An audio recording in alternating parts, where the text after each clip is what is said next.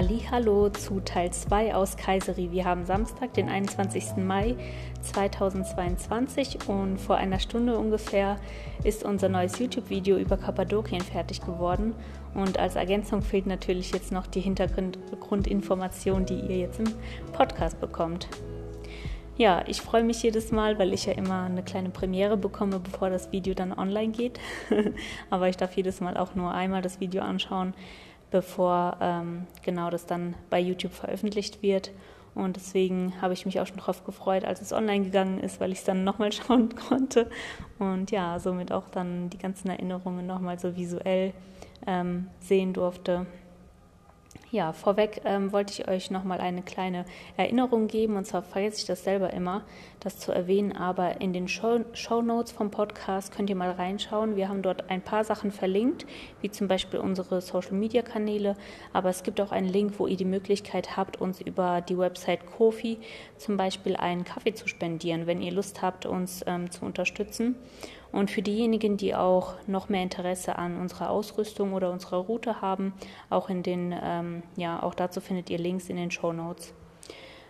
Und bei Fragen dürft ihr natürlich auch gerne im Community-Bereich des Podcasts nochmal reinschauen und Fragen hinterlassen oder einfach unter dem neuesten YouTube-Video ähm, einen Kommentar schreiben.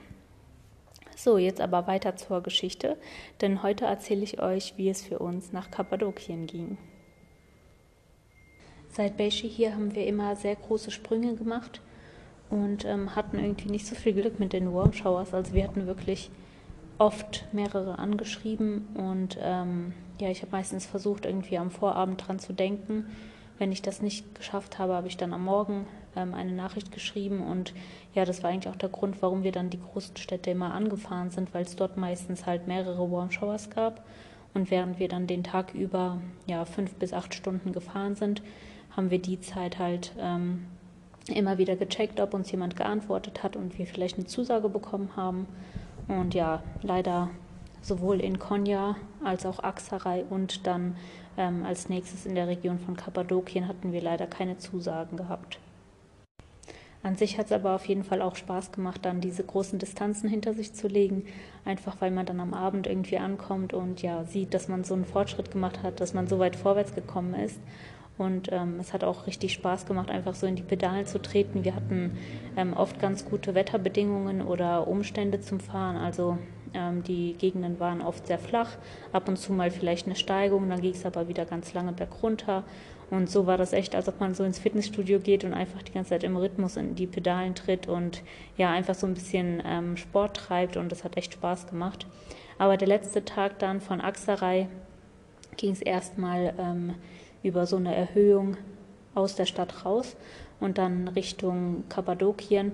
Diese Passage war leider echt richtig anstrengend. Ich weiß nicht, ob es einfach ja daran lag, dass wir halt schon zwei Tage und dann halt nach Kappadokien den dritten Tag so lange Strecken hinter uns gelegt haben oder ob es auch einfach ja die Wetterbedingungen, also die Umstände waren. Wir hatten keinen Rückenwind und es ging auch öfter mal berghoch. Der Verkehr war echt sehr, sehr anstrengend. Also es gab total viele Touristenbusse, die in die Richtung gefahren sind und außerdem auch sehr viele LKWs auf der Straße. Ja, es war einfach super anstrengend und ich kann mich erinnern, dass wir nach 40 Kilometern irgendwie auch mal Pause gemacht haben nochmal und ähm, ja, ich nur so das Gefühl hatte, dass ich eigentlich gar nicht mehr weiterfahren will. Wir aber erst die Hälfte geschafft hatten und ja, dort hatten wir dann als erstes die ähm, nächstgrößere Stadt vor Kappadokien, also Neyshevir heißt die, glaube ich, ähm, angesteuert, wo es auch wieder mehrere Warmshowers gab, wir aber dann keine Zusage hatten. Und ähm, gerade um Kappadokien herum hätten wir uns super über Warmshowers gefreut, weil die nächsten Tage halt auch wieder schlechtes Wetter angekündigt war. Deswegen ähm, haben wir schon gedacht, dass wir wahrscheinlich ein paar Tage dort verweilen werden um einfach ähm, ja, das ganz bekannte Ballonspektakel dort anzuschauen. Also dort steigen ja bei Sonnenaufgang immer ganz viele Heißluftballons in die Luft und das sieht dann einfach wunderschön aus in der Region.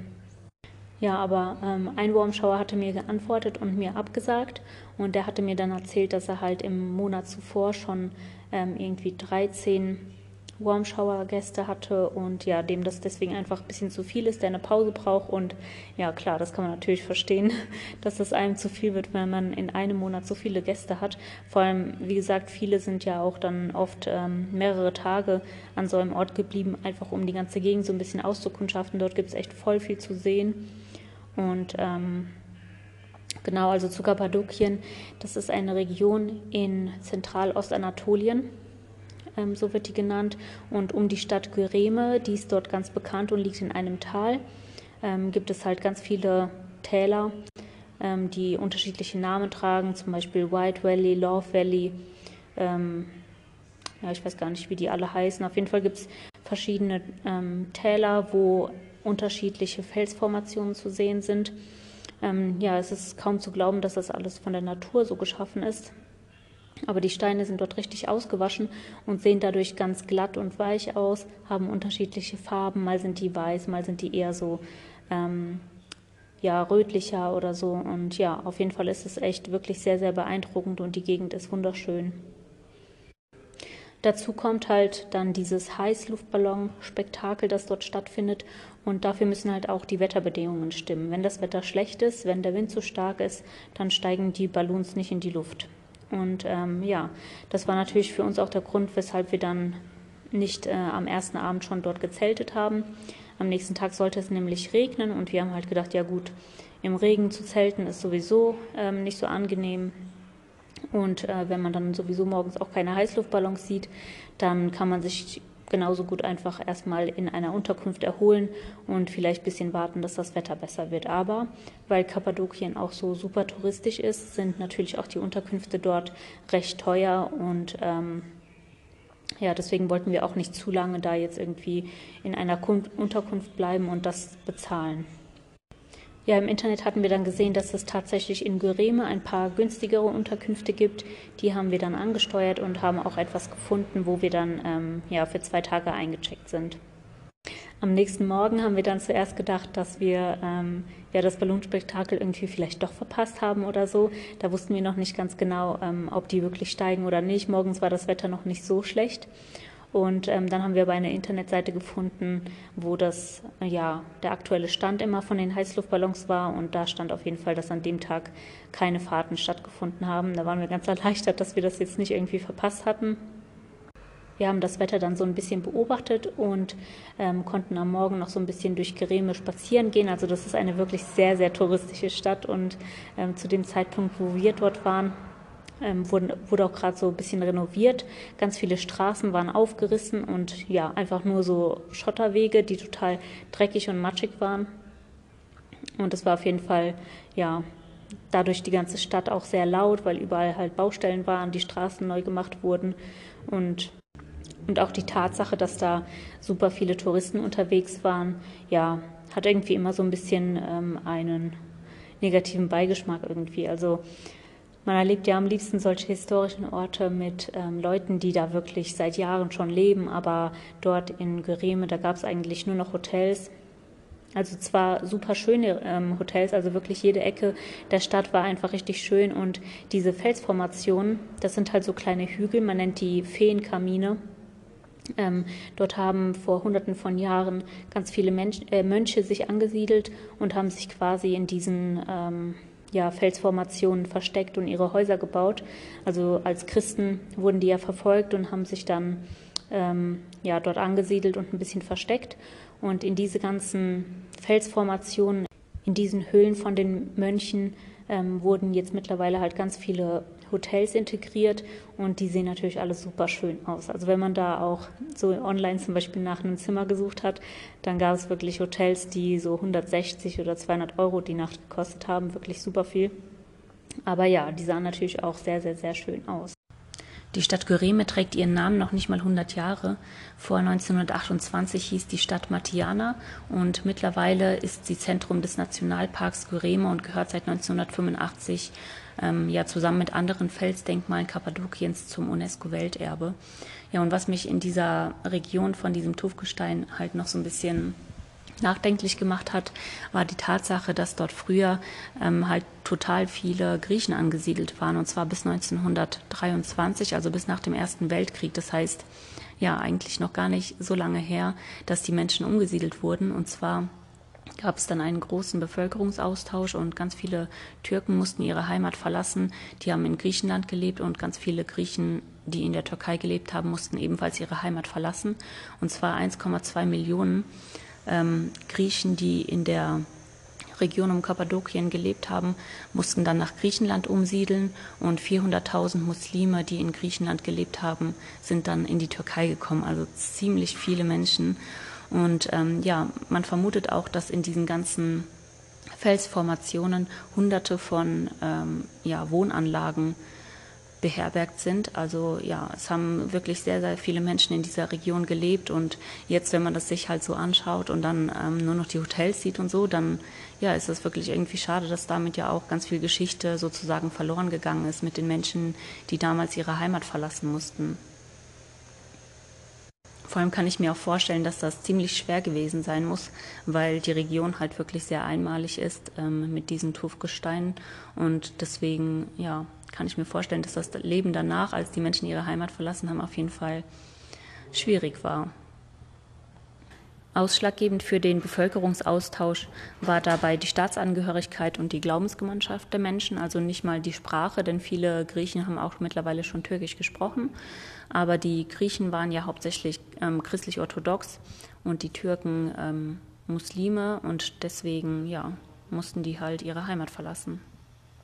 Jedenfalls haben wir uns dann halt an der ersten Hälfte des Tages Güreme so ein bisschen angeschaut, sind durch die Stadt spazieren gegangen und ähm, ja, es ist auf jeden Fall echt richtig beeindruckend. In jeder Ecke, die du reinguckst, ist es wunderschön gewesen, außer den ähm, Baustellen auf der Straße. Und für den Rest des Tages haben wir dann die ganze Zeit überlegt, was wir machen sollen. Am nächsten Tag sollte die Sonne scheinen und ähm, die Tage danach sollte wieder, ja, sollte wieder richtig schlechtes Wetter sein. Also haben wir überlegt, was machen wir? Eigentlich wäre es schlau, weil die Sonne halt scheint, dass wir uns für den ähm, Abend einen schönen Wildcampingspot suchen und nicht in der Unterkunft bleiben, sondern wirklich draußen zelten. Und ja, Henry hatte sogar noch eine bessere Idee. Ich habe da irgendwie gar nicht dran gedacht. Ich dachte, wir gehen einfach aus dem Hotel schon mal raus.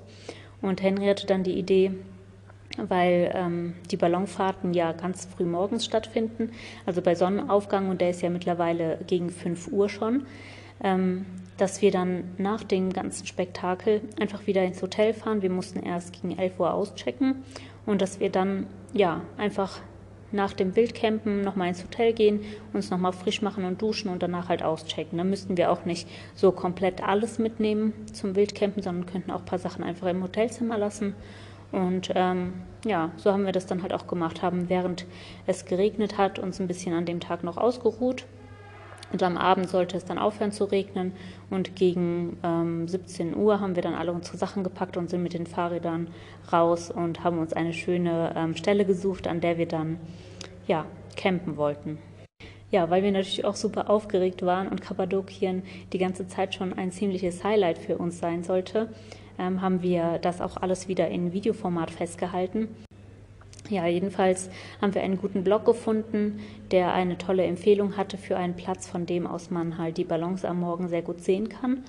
Und ähm, somit sind wir halt raus und dann erstmal durch diese Täler gefahren. Henry wollte natürlich einen abenteuerlichen Weg für uns finden, damit wir auch ja noch ein bisschen Spaß beim Radfahren haben. Und da es aber den ganzen Tag geregnet hat, die Täler, also die Böden dort bestehen hauptsächlich so aus Sand und Erde, ähm, waren natürlich die Wege sehr, sehr zermatscht. Also der Anfang, der ging noch, aber wir sind irgendwann wirklich richtig durch den Matsch getappt und unsere Fahrräder sind so dreckig geworden. ähm, Genau, und dann ging es halt immer so steil bergauf und wir wollten ja ganz oben auf, ankommen auf den Felsen, um halt ähm, ja von oben die ganzen Täler so zu erblicken. Und ähm, ja, nachdem wir schon ein paar Passagen unsere Fahrräder so richtig hochgestemmt hatten, sind wir an einem ganz steilen Abhang ähm, angekommen, wo dann erstmal Henry vorgelaufen ist und abgecheckt hat, ob wir da überhaupt mit den Fahrrädern hochkommen. Das waren eher so Wanderwege. Und ja, dann kam er ganz ernüchtert zurück und ähm, obwohl es nur drei Kilometer waren, wo wir hinfahren wollten, ja, haben wir dann gesagt, ich glaube, das schaffen wir nicht mehr. Wir hatten schon mittlerweile 19 Uhr weil die Wege schon so anstrengend waren. Und die Sonne sollte in einer Stunde untergehen. Da haben wir gedacht, nee, dann drehen wir lieber um, fahren nochmal durch den Matsch zurück und ähm, nehmen dann einfach ja, die normale Straße, um an den Aussichtspunkt zu kommen, an dem wir zelten wollten.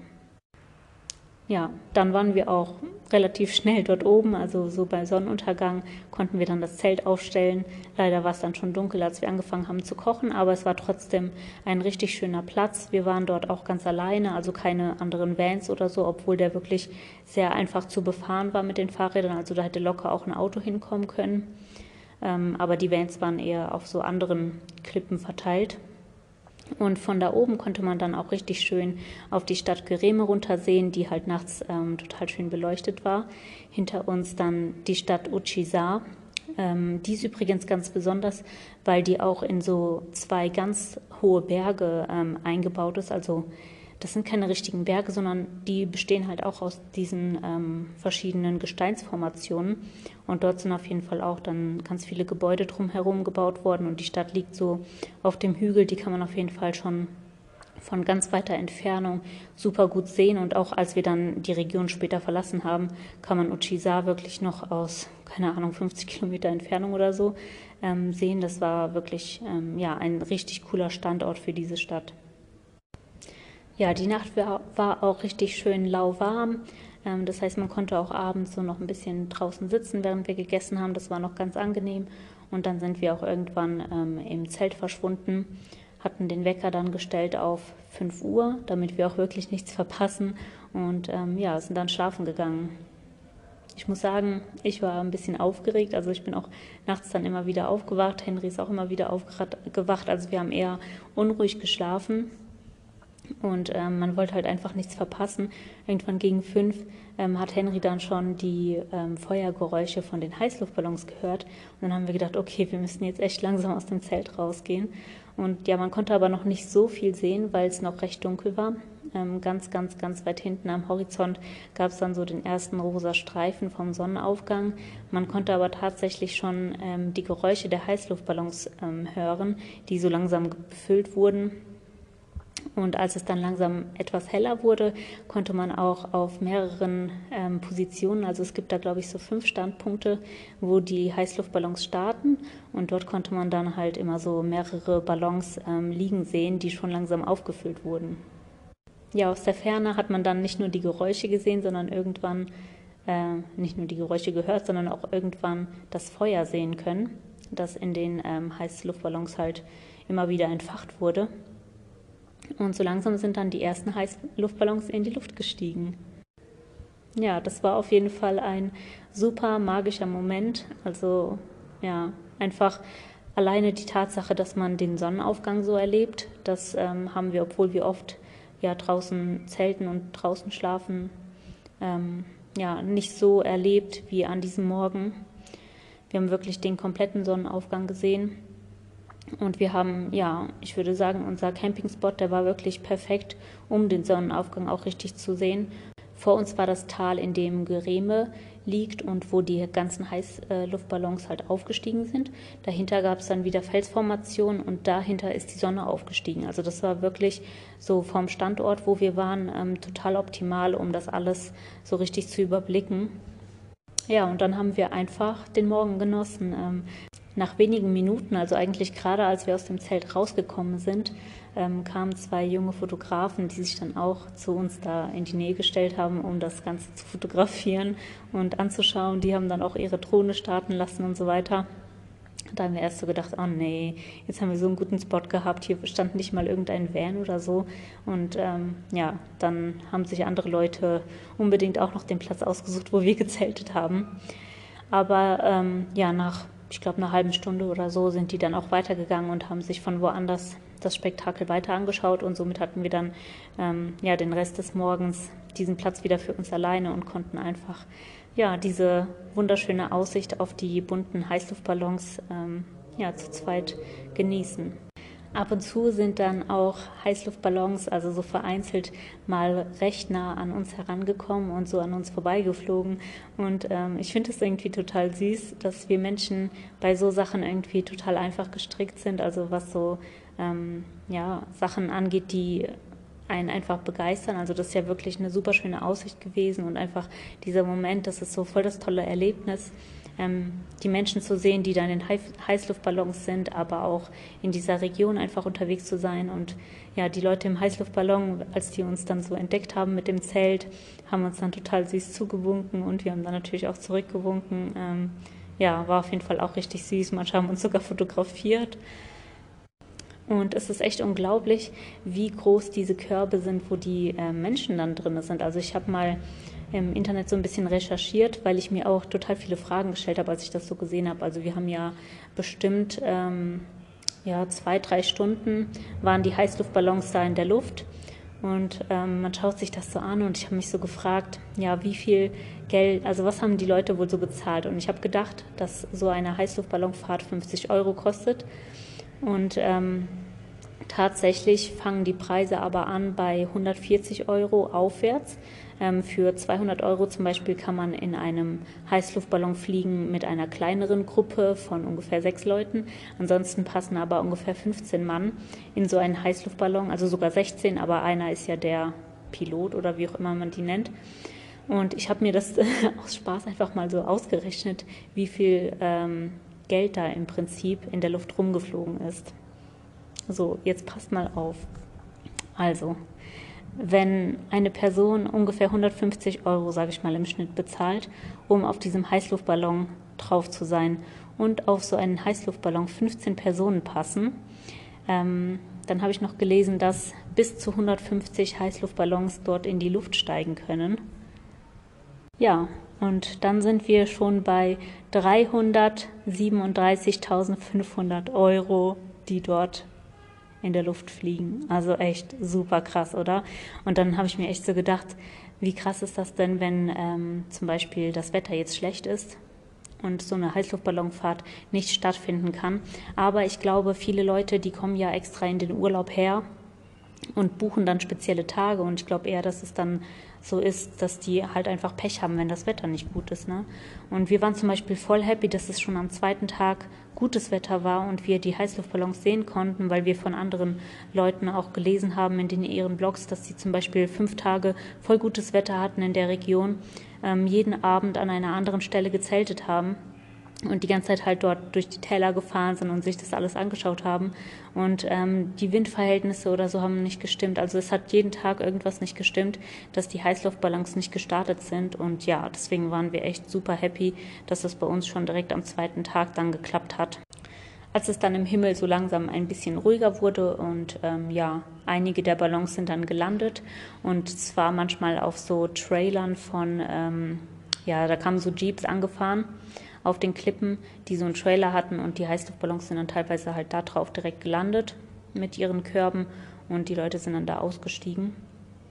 Auf jeden Fall, als es langsam im Himmel ruhiger wurde und ähm, auch schon wieder ganz hell war, haben wir dann noch angefangen, ein bisschen zu frühstücken, uns Kaffee zu kochen, Eier zu kochen. Und ähm, ja, wir hatten extra so ein kleines türkisches Frühstück vorbereitet, also so typisch mit allem, was es halt ähm, in der Türkei immer so gibt: ähm, Gemüse, Eier, ja, Oliven hatte ich keine gefunden, aber halt so Käse. Und ähm, genau, haben dann einfach so den Morgen da noch so ein bisschen bei Sonnenaufgang und dem guten Wetter genossen. Ja, unser Zelt war noch ganz nass, das haben wir dann auch in der Sonne so ein bisschen noch trocknen lassen, bevor wir dann halt ähm, ja noch rechtzeitig in unsere Unterkunft gefahren sind, um uns dort noch mal ein bisschen frisch zu machen, zu duschen und ähm, auf die Weiterfahrt vorzubereiten.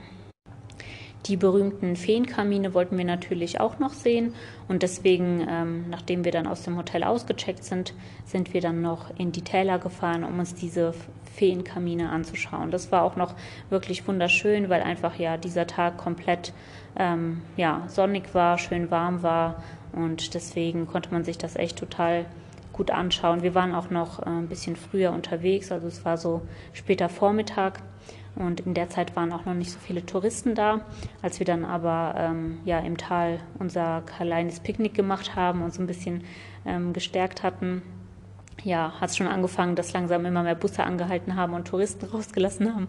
Und da waren wir eigentlich schon ganz froh, dass wir schon auf dem Rückweg waren und weiterfahren wollten. Also die Region bietet sich auf jeden Fall an, um dort wirklich mehrere Tage zu übernachten. Ähm, ich würde auch jederzeit empfehlen, dass man halt eher draußen schläft als in den Unterkünften, weil gerade bei gutem Wetter man halt dieses ähm, Ballonspektakel so wunderschön ansehen kann. Und ja, da aber für die nächsten Tage wieder schlechtes Wetter angekündigt war, also es sollte erst in vier Tagen oder so wieder die Sonne scheinen, haben wir dann auch entschlossen, dass wir nicht länger dort bleiben, sondern weiterfahren. Wir hatten ja, wie gesagt, das mit den Heißluftballons schon einmal gesehen. Und somit haben wir dann entschieden, dass wir als nächstes in die Stadt Kayseri fahren. Ja, Kayseri war auch so ungefähr wieder 80 Kilometer entfernt, auch wieder eine sehr große Stadt und die haben wir ebenfalls wieder angesteuert, weil es dort halt als nächstes wieder Warm Showers gab. Ja, leider auch da ähm, keine rechtzeitige Zusage beziehungsweise auch keine Zusage für denselben Abend und deswegen haben wir uns auch dort selber wieder drum gekümmert, dass wir eine Unterkunft finden und zwar diesmal mit dem Vorhaben, dass wir halt ähm, ja das Video ein bisschen schneiden können und ähm, somit Kappadokien auch komplett abschließen können für uns. Ja, das ist mittlerweile eigentlich so ein ganz cooler Arbeitsrhythmus. Also in der Zeit ähm, nehme ich ja meistens den Podcast auf und schreibe vorher so ein kleines Skript für mich. Und ähm, Henry macht dann, wie gesagt, das Video und lädt das alles so hoch. Und ähm, ja, das ist einmal cool, um das so ein bisschen zu verdauen aber auch um einfach ja mit dem Erlebten so ein bisschen abzuschließen, das aktuell zu halten und dann halt auf das nächste Abenteuer loszuradeln. In Kayseri hatten wir uns dann wieder so ein paar Unterkünfte gemerkt, die etwas günstiger waren oder wo wir uns eventuell wohler fühlen könnten, damit wir halt ein paar Tage dort bleiben können.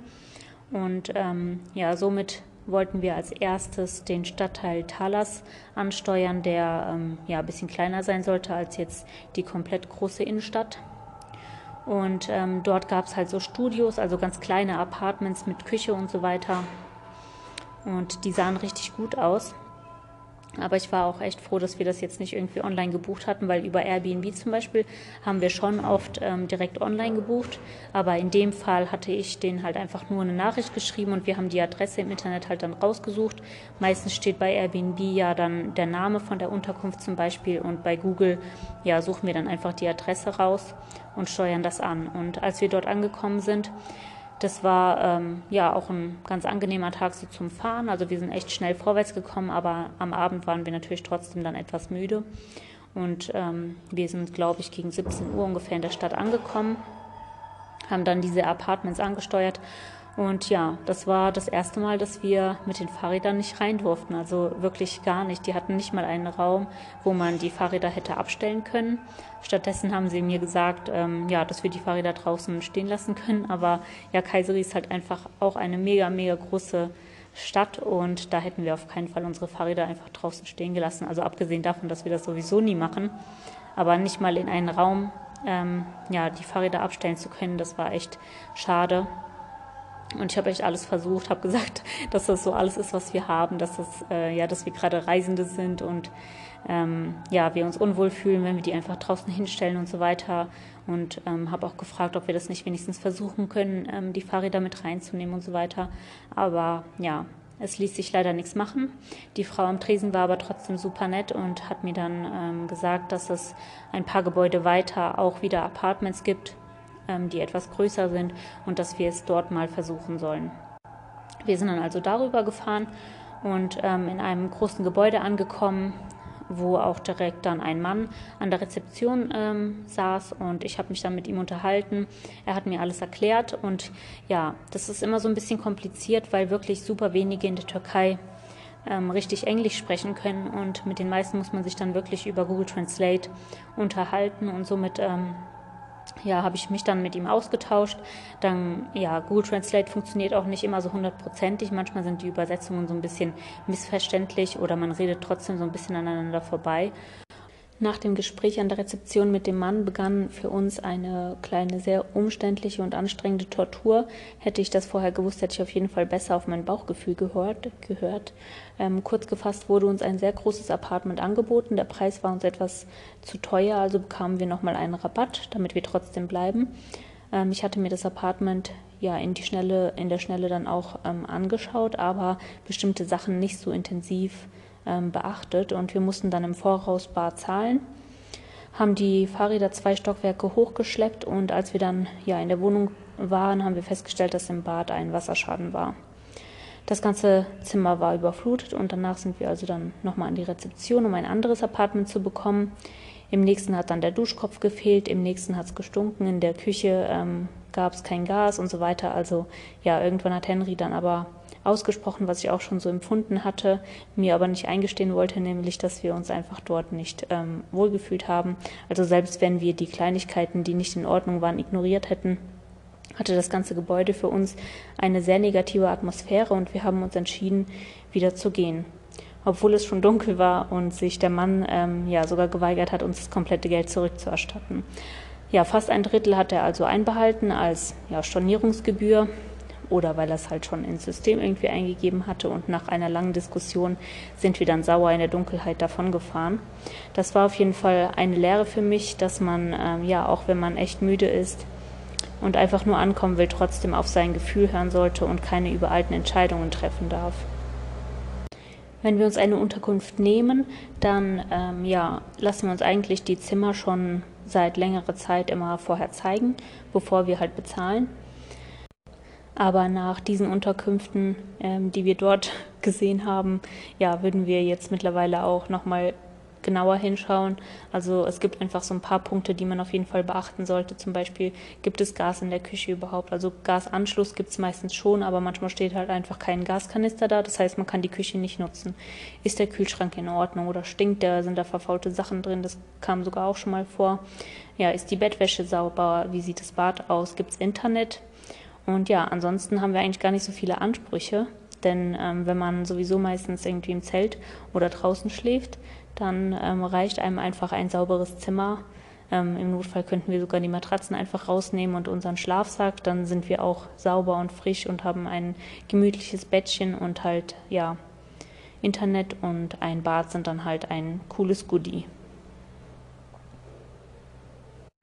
Nachdem wir also ziemlich unnötig unsere Fahrräder dann insgesamt sechs Stockwerke ähm, rumgeschleppt hatten, sind wir dann ja, aus dem Apartment raus, aus dem Gebäude und sind nochmal mit unseren Lichtern in die Dunkelheit gefahren und zwar wieder zurück in die Innenstadt, wo wir uns auch schon günstige Hotels vorher gemerkt hatten.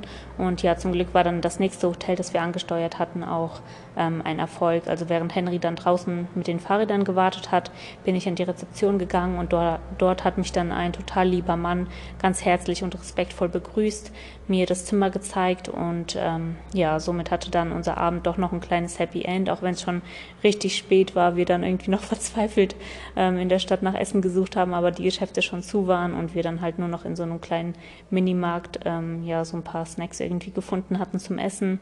Trotzdem waren wir dann ganz froh. Und trotz des finanziellen Verlustes, den wir dann halt ähm, in der Unterkunft davor hatten, ja, sind wir in der, in der neuen Unterkunft, wo wir halt jetzt noch sind, ähm, trotzdem günstiger davon gekommen. Ja, und hier haben wir zwar wieder ein sehr kleines Zimmer, also wirklich ähm, nicht besonders groß. Wir haben die Fahrräder aber ins Zimmer nehmen dürfen und haben auch ein kleines Bad, das ist so einmal ein Meter.